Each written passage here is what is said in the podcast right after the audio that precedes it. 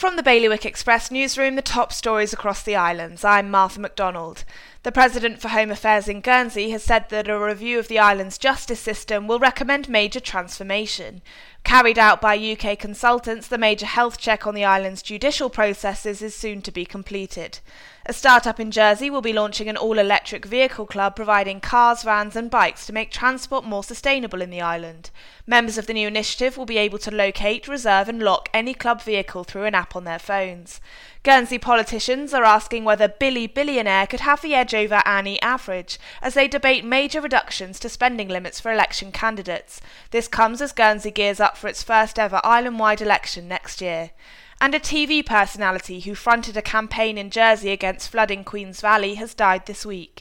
News of David Bellamy's death was announced by the foundation he founded as people remember his remarkable contribution to conservation.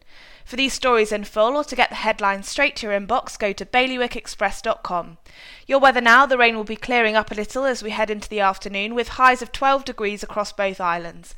That's Bailiwick Radio News, sponsored by Thomas and Dessain. Discover your tailor-made opportunity at Thomas and Dessain. We match ambitious individuals with successful clients and are now recruiting in Guernsey in addition to Jersey and further afield.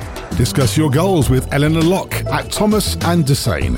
For an efficient, experienced and personal approach, visit thomasdessain.com.